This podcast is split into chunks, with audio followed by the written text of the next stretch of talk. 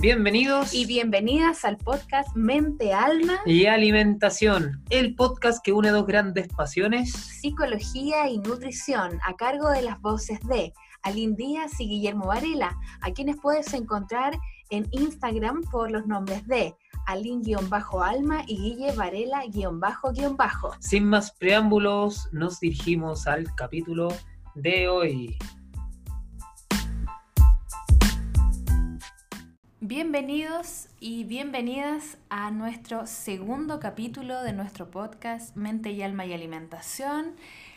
Hoy nos eh, abocaremos a responder o a reflexionar sobre la pregunta si realmente podemos controlar el peso corporal. Guillermo, ¿qué opinas tú de esto? Muy buenas tardes, Aline. Eh, oh, fue un tema que, que, bueno, que nos aboca.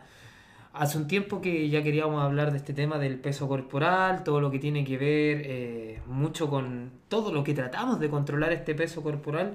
Y yo creo que para iniciar este podcast, yo creo que vamos a partir con la pregunta de ¿qué es el peso corporal? El peso corporal eh, netamente es un conjunto de partes que tiene nuestro cuerpo, obviamente, que hacen la sumatoria dentro de un peso. O sea, es un número que va a juntar todas las fracciones. El peso corporal está dividido en masa muscular, grasa corporal, tenemos el, el agua, esa famosa retención de líquidos que muchas veces también hablamos, que a veces se produce en algunas circunstancias. Tenemos también los huesos, órganos y demás. E incluso si nosotros quisiéramos dividir este peso corporal, pudiésemos dividirlos en algunas fases, que son, por ejemplo, la fa- algunas fases atómicas de este cuerpo. Y ahí también vamos a entrar en mucho más detalle. ¿Cuál es lo importante de esto y de comprender las partes del peso corporal? Que si una disminuye y otra aumenta, el peso corporal se puede mantener. Si una baja y todo va hacia la baja, naturalmente este peso se va a ir a la baja también. Pero ¿qué sucede? Que muchas veces esto de controlar el peso corporal también es un auto, un autoengaño y un arma de doble filo. ¿Por qué digo esto? Que también suena algo como ¡guau! Eh, en verdad me estoy haciendo daño. Y en verdad sí. Eh, Voy a poner el ejemplo, por ejemplo, de qué pasa con una persona que viene consumiendo una dieta muy baja en hidratos de carbono y repone ese hidrato de carbono. Cuando yo repongo los hidratos de carbono de una dieta baja en carbohidratos, va a suceder que el glucógeno muscular, que también es parte de nuestro peso, que se almacena tanto en el músculo, este glucógeno, y también en la, en la parte hepática, ya en el, en el hígado como tal, también va a hacer que nuestro peso aumente, pero no necesariamente en grasa corporal. Si yo también además venía consumiendo poco alimento, lo que va a pasar también es que mi tracto digestivo también va a tener más alimento, por ende más va a costar esta absorción y por ende más voy a tener eh, peso como alimento que todavía no se digiere. Por ende mi peso nuevamente va a ir al alza, ¿ya? Y no como tal como grasa corporal, que es lo que tanto se teme. Ya no, no le tenemos miedo a aumentar de peso. Ojo, a lo que tenemos miedo, a lo que deberíamos tener más cuidado es aumentar grasa corporal, ya que es este tejido obviamente que genera el estado de obesidad, el estado de sobrepeso, ese estado que recubre también nuestros órganos y tienden a fallar cuando la grasa corporal tiende a ser excesiva. Es lo que debemos cuidar. Y tenemos otro caso, por ejemplo, pongo el caso de las mujeres, mujeres que quizás no están escuchando en este minuto, que cuando tienen su periodo menstrual, ya por un cambio en este eje hormonal, donde también se activa un factor de estrés, es que yo también retengo más líquido. Como yo retengo más líquido, ya no quiere nuevamente decir que yo esté aumentando mi grasa corporal cuando yo subo de peso. Hay estudios que comprueban incluso que mujeres pudiesen subir hasta cuatro kilos en la fase donde está su pic, en la fase de, de este periodo menstrual. Por ende, si yo no sé de este tema, claramente voy a tener Eh, de cierta forma un fallo mental en creer que estoy aumentando grasa, grasa, grasa y que eso no se va a ir. Ojo que cuando tú pierdes y ya se acaba esta, esta, fa- esta fase del ciclo menstrual y ya no estás en un periodo menstrual, eh, este peso debería volver a su normalidad, tanto así que eh, se va a perder esta retención de líquido. Por ende, eh, el manejar este tema, claro que es bastante importante, creo yo, y, y es por eso que también empezamos de esta forma el podcast explicando las fases del, la, la, las partes de este peso corporal como tal. Sí, con lo que dice Guillermo a mí me da la sensación como que el cuerpo eh, internamente, biológicamente, fisiológicamente, parece que tiene su propia homeostasis, tiene sus propios manejos, sus reglas, porque imagínate, no podemos controlar, tomamos un vaso de agua y te vas a pesar y ya sí. pesas más. Entonces también desde mi postura creo que se vende esto de que se puede controlar el peso corporal. Sí, y exactamente, o sea, yo creo que muchas veces eh, hay muchos mecanismos de venta, tenemos el mismo marketing de estos quemadores de grasa y un sinfín de mecanismos que, que generan que este marketing y que generan que nosotros queramos mantener un peso que quizás ni siquiera es de nosotros. Sí, eso es interesante porque de hecho hoy día leía que la industria, esta industria que, que engloba esta idea, que te vende esta idea de que puedes controlar tu peso, anualmente en el mundo eh, obtiene siete punto dos billones de dólares vendiendo fármacos, vendiendo fajas, vendiendo dietas y vendiendo cirugía. ¡Guau! Wow, ¡qué tremendo! Entonces imagínate, mi percepción es que hay una industria que te hace creer que puedes controlar el peso, porque también el peso supuestamente está relacionado con la belleza también. Claro. Y como hay un peso, la delgadez, por decir, así decirlo, está vinculado a lo lindo. La industria me quiere mostrar todo el tiempo que eso es lindo y con eso te va a conformar y va a vivir una linda vida. Y entonces recurrimos a toda esta industria que nos crea un problema y nos vende la solución, pero bombardeándonos constantemente.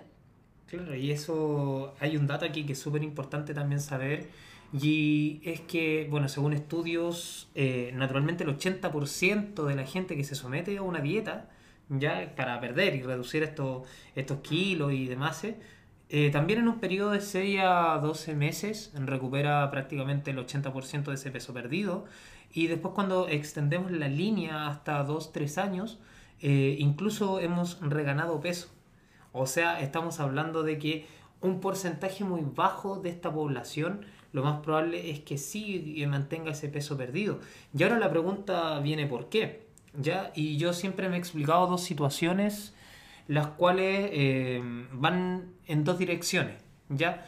Eh, quiero decir y dejar recalcado que obviamente eh, esto es lo que yo he leído, esto es lo que yo he investigado. Por ende, si es que hay una tercera, una cuarta, una quinta, habrá más visiones. Por ende, Eh, tampoco quiero decir que todo esto sea el cien por ciento y sea todo eh, sea lo único que exista, ¿ya? La primera línea va en base a un poco lo que tiene que ver con la, la este, esta, este aprendizaje que nosotros como personas tenemos que tener eh, al momento de alimentarnos. Se sabe que hay, las personas cuando buscan un proceso muy rápido, estas dietas estrictas, hoy mismo me tocaba eh, ver a una persona que estaba consumiendo novecientas calorías, o sea, estamos viendo que queremos el resultado rápido, el resultado tangente, pero no hay una curva de aprendizaje el cual conlleve que ese peso sea tu, pre, sea tu propio peso. Por ende, eh, cuando yo tengo algo rápido, yo no aprendo nada, ¿ya? Y si yo no aprendo nada, es muy fácil que cuando yo deje de hacer eso, vuelva al estado anterior, ¿ya? Y esa para mí es la primera línea. Y la segunda línea es algo que nosotros veníamos hablando con Aline, del, del hecho, y ya lo mencionó, el tema de la homeostasis. Acá todos los cuerpos tienen un set point regulador. Y acá siempre a mí se me ha dado una pregunta que es, si una persona que viene comiendo hace veinte años de su vida, viene comiendo en un exceso de, de, de consumo y además mantiene una cierta estructura corporal durante veinte años, el cuerpo va a generar un estado de equilibrio, ya que nuestro cuerpo trabaja al equilibrio, o sea, busca mantener nuestras funciones en un, en un cierto equilibrio donde el cuerpo esté cómodo, ya va a mantener cierta, son, eh, va a mantener cierta composición corporal que está acostumbrado a estar, y es por eso que cuando yo trato de que, de que este cuerpo baje ese porcentaje de grasa o suba masa muscular, también me va a costar, porque tengo que darle un estímulo diferente. Mi cuerpo va a reaccionar, obviamente, dependiendo hacia dónde el cuerpo empiece a, empieza a ir. Ya, si naturalmente cuando las personas quieren eh, perder grasa corporal y llegan a ciertos puntos, eh, hay ciertas hormonas que se ven afectadas. Por ejemplo, eh, hormonas como la insulina, hormonas como la leptina, ya que tienen que ver con el componente graso también, o sea que son eh, lipodependientes, o sea, si yo disminuyo mi, mi grasa corporal también voy a empezar a perder leptina, que es eh, esta hormona que genera el estado de saciedad. ¿Ya? Entonces, entonces, ¿qué pasa con una persona que tiene altos componentes grasos y quiere reducir muchísimo su porcentaje de grasa corporal? Claramente le va a costar muchísimo más que a una persona que quizás ha sido delgada toda su vida, ¿ya? Y obviamente esa persona que ha sido delgada toda su vida tampoco es que se las lleve tan limpias, sino que esa persona también va a... en cierta parte le va a costar subir de peso. Y la gente que es delgada y que quiere subir de peso y que le cuesta, me va a entender. Y es por eso mismo, porque están tan acostumbrados a ser delgados que claramente eso va a hacer que a mí me cueste subir más de grasa corporal. Entonces, eh, aquí tenemos un segundo estado del por qué a mí me cuesta mantener mi estado corporal, porque mi cuerpo está acostumbrado a una cierta estructura. No es que si yo tengo treinta por ciento de grasa y quiero llegar a un diez por ciento de grasa, yo voy a poder mantener ese estado. A esta niña, por ejemplo, que consumía hasta novecientas calorías, que yo sé que va a escuchar este podcast, porque escuchó el primero también, eh, sé que le va a hacer sentido porque esa dieta no la va a mantener de por vida, ¿ya? Entonces, es una estructura ganada, obtenida, por eh, el hecho de haber consumido esta dieta eh, baja en calorías, demasiado baja en calorías, y cuando vuelva a su naturalidad, a lo que quiere volver a consumir, claramente va a reganar peso. Quizás va a ser en grasa, quizás va a ser en otros componentes, pero tiene que reganar peso, porque esas calorías no le pertenecen.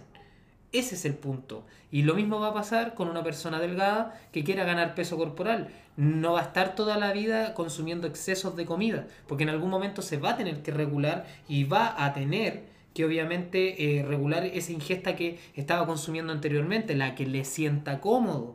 Por ende, lo más probable es que nuevamente pierda peso corporal y vaya a ese equilibrio que anteriormente tenía. Sí, a mí me parece que, que esta idea de manejar el peso solo la tienen los flacos. Sí.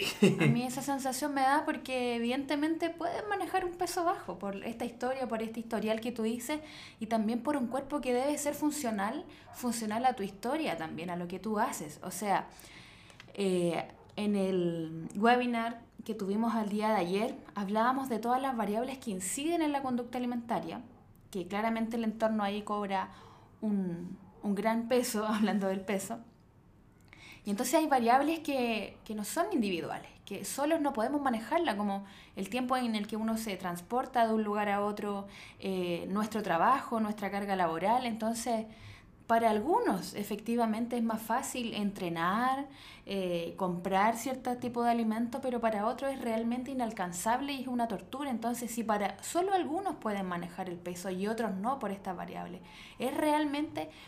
Eh, se puede universalizar esta idea de que podemos manejar el peso. A mí me parece que no podemos. Tú, con todo lo que cuentas, Guillermo, me parece que, que queremos hacer de nuestro cuerpo una máquina, contando eh, números y variables. O sea, si tú piensas en el I M C y, y, y además lo garrafal que me parece que se diagnostique una enfermedad con el I M C, cuando la O M S dice que la obesidad es un, un cúmulo de grasa elevado, y por otro lado el I M C no mide grasa. Pero ¿por qué la gente lo ocupa? ¿Por qué es más rápido? ¿Por qué pescas una calculadora y ya está? Y es súper fácil ir poniendo etiquetas en las personas cuando no hay claridad sobre eso. Entonces, de repente siento que vamos tratando al cuerpo como si fuera una máquina, y el cuerpo de una u otra forma te empieza a mostrar que quiere libertad, que quiere ser, que quiere expresarse y ocupar un lugar en el mundo. Yo no sé, como mujeres estamos en, en un momento en donde estamos tocando temas súper importantes de género, de justicia, y, y me parece que no podemos dar esa lucha si estamos centradas en el peso. O sea, realmente, ¿cómo ocupa tanto lugar en nuestra mente el peso si es inmanejable? O sea, esa es mi opinión. Claro, y bueno, como tú hablas del I M C, el I M C finalmente es una relación, que, relación numérica que se hace, establece entre, el, entre lo que es eh, la talla y... y el peso mismo, ¿vale? O sea, es que una persona que tiene, vamos a poner a situar un culturista que pesa ochenta kilos, mide unos sesenta, pero tiene un porcentaje de grasa bajísimo, si yo lo mido por el I M C, lo más probable es que me dé un estado de obesidad, ¿ya? Y el I M C, si bien no es una herramienta como tal para medir a una persona, El I M C tiene una pequeña utilidad, pero es cuando estamos hablando de poblaciones. Ya poblaciones grandes, una población estudio. Exacto, sirve para, para estudios, para claro, investigación, claro, pero o sea, no para ser aplicado no, como en un ambiente no, clínico. Totalmente no, y es esa es la gran diferencia. O sea, yo estoy mirando, estoy utilizando una herramienta que la estoy sacando de contexto. Estamos sacando eh, de donde yo voy a hacer un análisis. Yo no le voy a medir el porcentaje de grasa a una población, eh, digamos, no sé, de un millón de personas para hacer un estudio. Sería ridículo. Pero sí que puedo tomar los datos de, esas, de ese millón de personas y las puedo evaluar por I M C. ¿Se entiende? Ese es el contexto de, del I M C. Y me sitúo también con lo que mencionaba Aline de, de, del peso. Eh, alguna persona aquí va a escuchar y me dirá, sí, pero yo lo he podido mantener. Claro, porque tú sigues teniendo un cierto control en la alimentación. Sí. Es un control diferente. Hay gente que, claro, o sea, gente que, que controla una cierta estructura, pero todavía porque se sigue controlando. Ya yo fui de las personas que pesaba prácticamente noventa y dos kilos con una eh, estatura de uno sesenta y seis. Ya, sí sé que soy chico, lo sé, pero pasa que yo todavía mantengo una, una cierta composición corporal, ¿ya? Y es netamente porque yo todavía me autorregulo y me autocontrolo, ¿ya? Yo, yo me mentiría si yo dijera que no me controlo, porque hay ciertas cosas que a mí me vienen a la mente en decir, ya, es que igual me como todo eso que está ahí. Y yo digo, claro, no, porque en verdad me puede perjudicar obviamente en mi salud, ¿ya? Entonces sigue siendo, sigue habiendo un autocontrol. Ya yo anteriormente no entrenaba, ahora entreno, y antes me movía menos, ahora tengo conciencia en el movimiento. Hay una curva de aprendizaje, una curva que existió durante seis, siete años. Por ende, obviamente, el mantener una cierta estructura corporal me conlleva que también tuve que aprender ciertas cosas. Yo no puedo pedir cambiar lo que hice en veinte años, cambiarlo en cinco meses, ¿ya? Porque sería, y, y sería ilógico. O sea, no, en cinco meses es imposible que aprendas todas las variables que existen a través de todo esto y que tú también las pongas en práctica. Porque tu entorno, como dice Aline, también obviamente te va a perjudicar en, en cierto aspecto. Ese entorno obviamente que ha sido propicio para que en esos veinte años obviamente yo haya llegado a un estado de obesidad. Entonces, no es que yo pueda cambiar todo. Claro, y yo también siempre pienso en, en los deportistas. No sé si ustedes han visto la trayectoria de, de deportistas como futbolistas, que cuando fueron futbolistas tenían un porcentaje de grasa disminuido, tú ves su cuerpo y para nuestra sociedad eso es estético, pero eso porque tenía una función deportiva, ¿cierto? Claro. Y hoy día cuando tú los ves a los cuarenta, cincuenta años son personas con cuerpos de talla grande, entonces tú dices, bueno, ese peso finalmente o esa condición servía para un deporte, pero no sé si sirve para una vida. Para una vida vivida en libertad me refiero, porque es interesante lo que dice Guillermo de que mantener ese peso que algunas personas dicen que lo controlan, me parece que es porque están todo el tiempo, bueno, contando calorías, eh, midiendo lo que comen, mirando la etiqueta del producto, eh, pensando cómo van a compensar lo que comieron, eh, pensando cuánto tienen que entrenar con el reloj para que eso que comieron también se compense. Entonces yo no sé si eso es vivir plenamente con la comida o con algo tan natural que sabemos que, que los alimentos ya no solo tienen la función combustible, sino que tienen una función social, psicológica, emocional, que se la restamos cuando pensamos que tenemos que controlar ese peso. Entonces yo creo que nuevamente nuestro, nuestro podcast de hoy eh, se combina con el primero en la medida de que ¿para qué quieres controlar tu peso? Claro, exacto.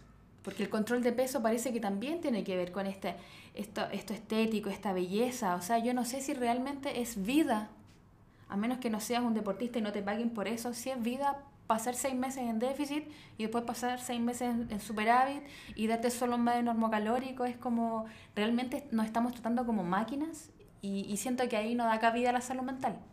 Claro, exacto. Y de hecho yo voy a poner, voy a poner nuevamente el caso de esta niña que... que nuevamente repito, sé que la escuchará esto, y es que yo le pregunté, por ejemplo, en sus alimentos favoritos está escrita la marraqueta, habían alimentos como la palta, alimentos súper comunes, ¿ya? Y bueno, tú ves eh, lo que le habían entregado en ese minuto, que obviamente esto no es culpa de ella también, porque aquí hay gente que está involucrada, que, que hizo una pauta nutricional que era, no sé si llamarle pauta, sino que llamarle cosa, porque no, no tiene otro nombre. Y, y claramente no estaban considerados los gustos personales, no estaban considerados esos alimentos que tanto le gusta. Entonces yo me imagino cuánto tiempo dejó de comer eso. ¿Qué pasó? Ella no renovó su asesoría y obviamente ya lleva unas semanas ya de descanso, o sea un mes, en las cuales he incluido alimentos que le gustaban, galletas, tortas y todo lo demás. Entonces empieza a generarse una mala relación alimentaria. Eso es lo que pasa. ¿Por qué dentro de todo ese tiempo que estuvo trabajando no se incluyeron algunas veces esos alimentos? Sí, también se pueden incluir, no son alimentos que, que sean malos de propiamente tal. O sea, hay un contexto. Una persona que entrena, una persona que descansa, una persona que eh, naturalmente come el noventa a noventa y cinco por ciento de su alimentación es de buena fuente. Entonces, ¿por qué no incluir ese pequeño, ese pequeño elemento que, como dice Aline, te da salud social, te da salud psicológica? Quizás no te va a dar tanta salud física, o sea, también saquémoslo un poco de lado, pero sí que te va a dar los otros dos componentes que también son salud. Y ese es el punto de este podcast nuevamente, que, que lo repetimos y somos tajantes. ¿Por qué nos preocupamos tanto por el peso corporal, siendo que nos estamos olvidando de lo otro también, de la salud social, el comer con mi familia, el comer quizás con mi pareja, el compartir un momento quizás con una persona que no veo hace mucho tiempo? Si yo estoy... Eh, regido por una, una estructura tan, tan, tan, tan cuadrada y, y tratándome como máquina, claramente no va a haber espacio para eso también. Y ese es el problema. Claro, entonces nuevamente con, con esta historia que tú nos cuentas, Guillermo, del I M C, de, de que finalmente sirve para los estudios científicos, los estudios más colectivos, eh, siento que nuevamente todo eso de la ciencia se extrapola a nuestra vida y no tiene cabida en la vida, en la vida del ser humano, que es en su instinto social. Nuestro cerebro está desarrollado para que se mueva en un espacio social. Entonces también me da la sensación de que decimos, y, y cuando se comparan mucho los alimentos, se pone una manzana y se pone saludable, y por otro lado se pone una donut, y entonces que el otro, que es caca, claro, no es caca. Es, y es una, no, no es malo en el sentido de que si esa donut tú la combinas en una once y, y es una conversación provechosa, sí tiene un valor esa donut, ¿cierto?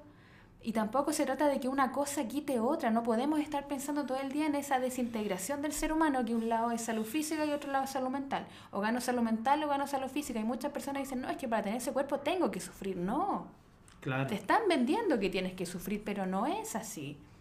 Entonces también mirar eso, no porque yo me coma dos veces a la semana una donut me voy a llenar de grasa. O sea, no es el punto, es comer normal como cualquier persona lo hace, con libertad de elección y en base también a mirar sus necesidades emocionales y psicológicas.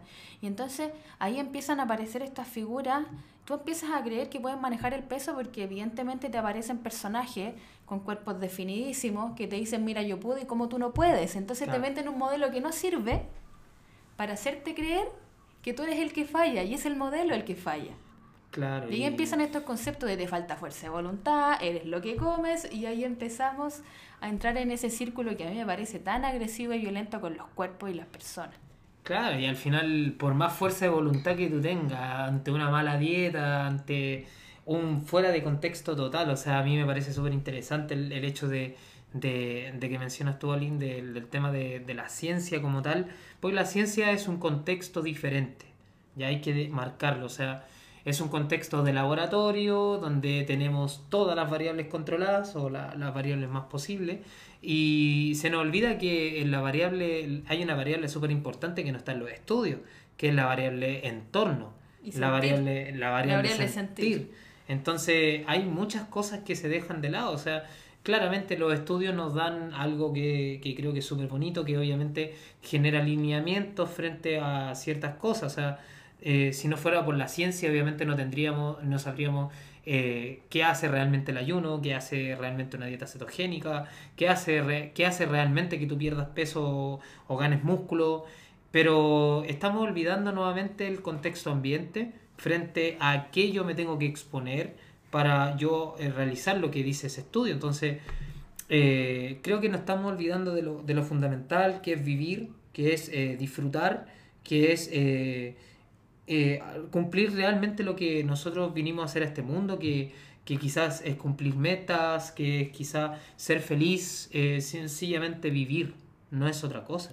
Claro, y yo también pienso, pucha, que fome los nutricionistas hayan estudiado tanto tiempo para que lo único que se dediquen o para que su trabajo meramente trate en hacer que una persona baje de peso. O sea, su rol, yo imagino que ustedes estudiaron harto para enseñar sobre alimentos, para enseñar sobre la valoración positiva de los alimentos, para que la persona, cuando tenga que tomar una decisión alimentaria, la tome en base a lo positivo y no lo negativo. Esto que yo le decía, bueno, la dona descarga, según la Instagram parece. Claro. Entonces, bueno, también es importante mostrar desde tu profesión que no es para bajar de peso. Es para cuidar tu salud, y sabemos que hay muchas personas que tú ves que tienen un peso elevado según tu, tu visión, según la calculadora, pero son personas saludables. Entonces, concluir con que el peso no es sinónimo de ser saludable. Yo puedo pesar cincuenta kilos y estar transitando por una depresión y comer pésimo, y para el mundo es saludable, pero yo realmente por dentro estoy sufriendo. Y por otro lado, la salud es moverse, la salud es incorporar alimentos eh, ricos para mí y que me hagan un sentido en mi vida y que vayan con mi línea también, porque hoy día vemos mucho el veganismo y que también tiene una línea más política, entonces la alimentación ya también está cumpliendo otras funciones. Claro, y, y bueno, o sea, el, el tema del peso corporal, que, que acá muchas veces menciona una persona de cincuenta kilos, eh, nuevamente, o sea, que pese cincuenta kilos, como dice Aline y lo dice súper bien, no es sinónimo de que sea saludable. Una persona puede pesar cincuenta kilos, no tener un gramo de masa muscular, tener un porcentaje de grasa alto y obviamente por ese hecho no tener ningún tipo de actividad o ejercicio físico y ser una persona que totalmente va a tener problemas de la salud igual. Puede tener diabetes, puede tener hipertensión, puede tener dislipidemia, resistencia a la insulina, puede tener cualquier... Eh, tipo patológico que también lo puede tener una persona con obesidad, ¿se entiende? Pero también tenemos personas que, como dice Aline también, que tienen pesos corporales más altos, ya por A B C motivo, eso lo vamos a dejar al debe, y que también son saludables. Por ejemplo, pongo el caso de los zumos, ¿vale? La, la gente con, hay un estudio por ahí que anda dando vuelta de que menciona de que los zumos eh, metabólicamente son sanos.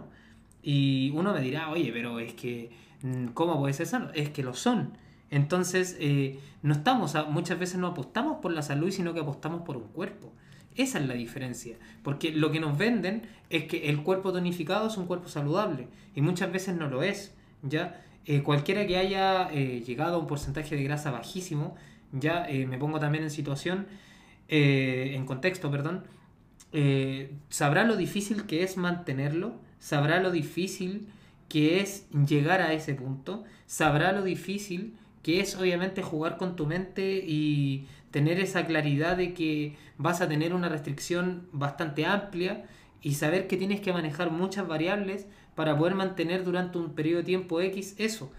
Yo llegué a ese punto personalmente, a un punto bajo del diez por ciento de grasa corporal en un hombre, que es muy bajo, y nuevamente lo recuperé, o sea...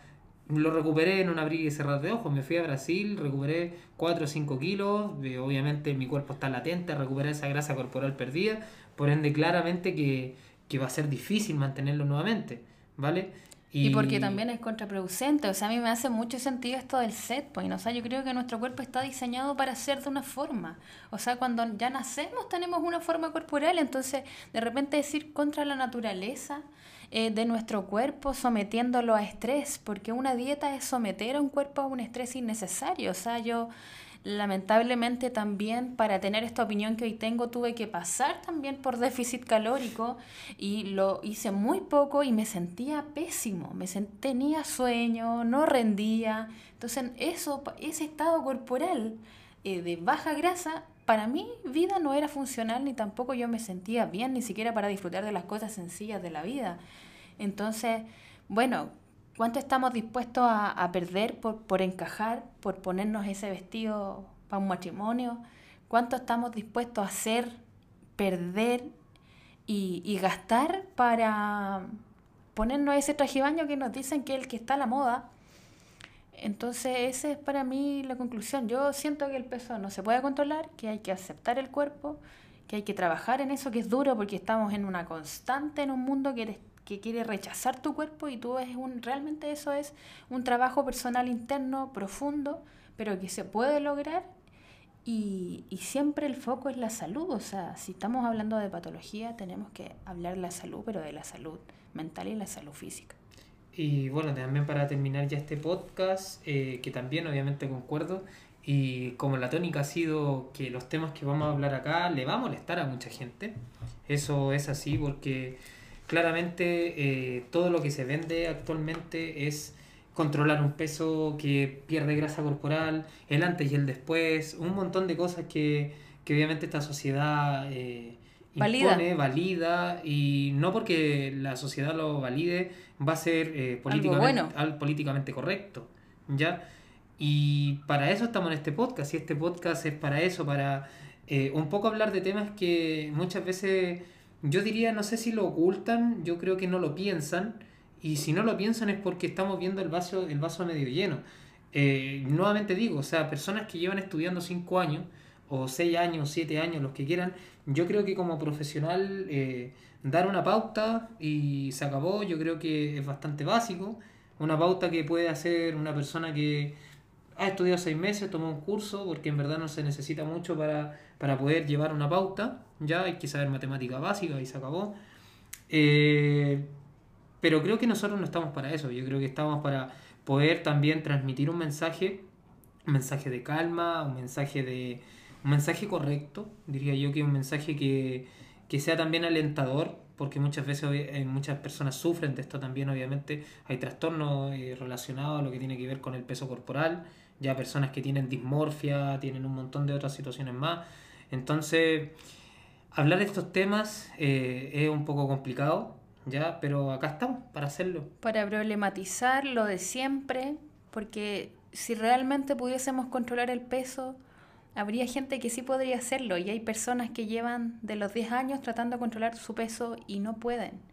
Y para los flacos nomás les resulta fácil, porque nacieron flacos. Claro. ¿No? Y yo me incluyo ahí, desde mi privilegio de la delgadez, yo no hago nada por, por, por mantenerme o algo así, es natural, es, es mi cuerpo que funciona así. Y entonces, bueno, la gente que se quiere unir a esta forma de pensar, bienvenidos son. Eh, son personas con una capacidad de análisis crítica, eh, de reflexiva, y también muchos profesionales que pensamos de esta forma, porque si a un profesional no le importa la salud mental de una persona, a mi juicio es porque no le importa a la persona. Es que, exact, Entonces, bueno, vamos a estar para problematizar, para tocar temas sensibles y para apoyar a los que siempre han sufrido, para que dejen de hacerlo y vivan claro. en libertad, que yo creo que es la mayor expresión que debería buscar un ser humano en su vida, la libertad. Claro, vinimos a este mundo a disfrutar y no a pasarla bien. O sea, y no a, a, o sea vinimos a este mundo a pasarla bien, no a sufrir, ¿ya? Eh, y no, bueno, no tengo mucho más que agregar. Eres una flaca bendecida, Lynn. Sí, y yo una persona que sigue controlándose de cierta forma, porque o si no seguiré ganando grasa corporal. Sí, por los temores. Los temores. ¿Qué pasa si cambiamos nuestro cuerpo? ¿Cambiamos eh, nuestra esencia? ¿Te dejaré de amar yo por cambiar tu cuerpo? Por supuesto que no, por supuesto porque que sí no. Me importan otras cosas. Así que ojo con eso, con la esencia, con el alma, con lo que también tenemos en nuestro nombre de podcast. Así que muchas gracias, chicos y chicas, por escucharnos y nos vemos pronto en un nuevo capítulo. Muchas gracias. Chau, chau. Nos vemos en el siguiente podcast.